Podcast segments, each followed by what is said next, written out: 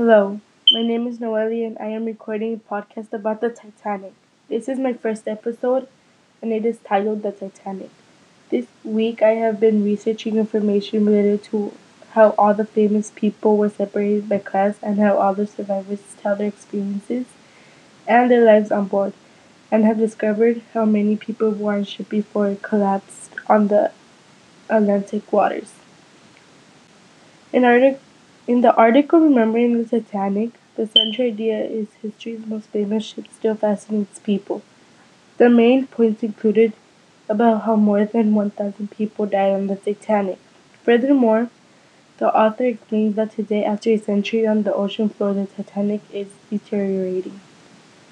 Another article that I read was Survivors of the Titanic. The author teaches me and you about all the survivors of the Titanic, and they tell parts that they remember on board the ship. In addition, less than a third of people survived. I'm still wondering if scientists could still bring up about all the pieces of the Titanic and if you could still find treasures at the bottom of the Titanic. Thank you for listening.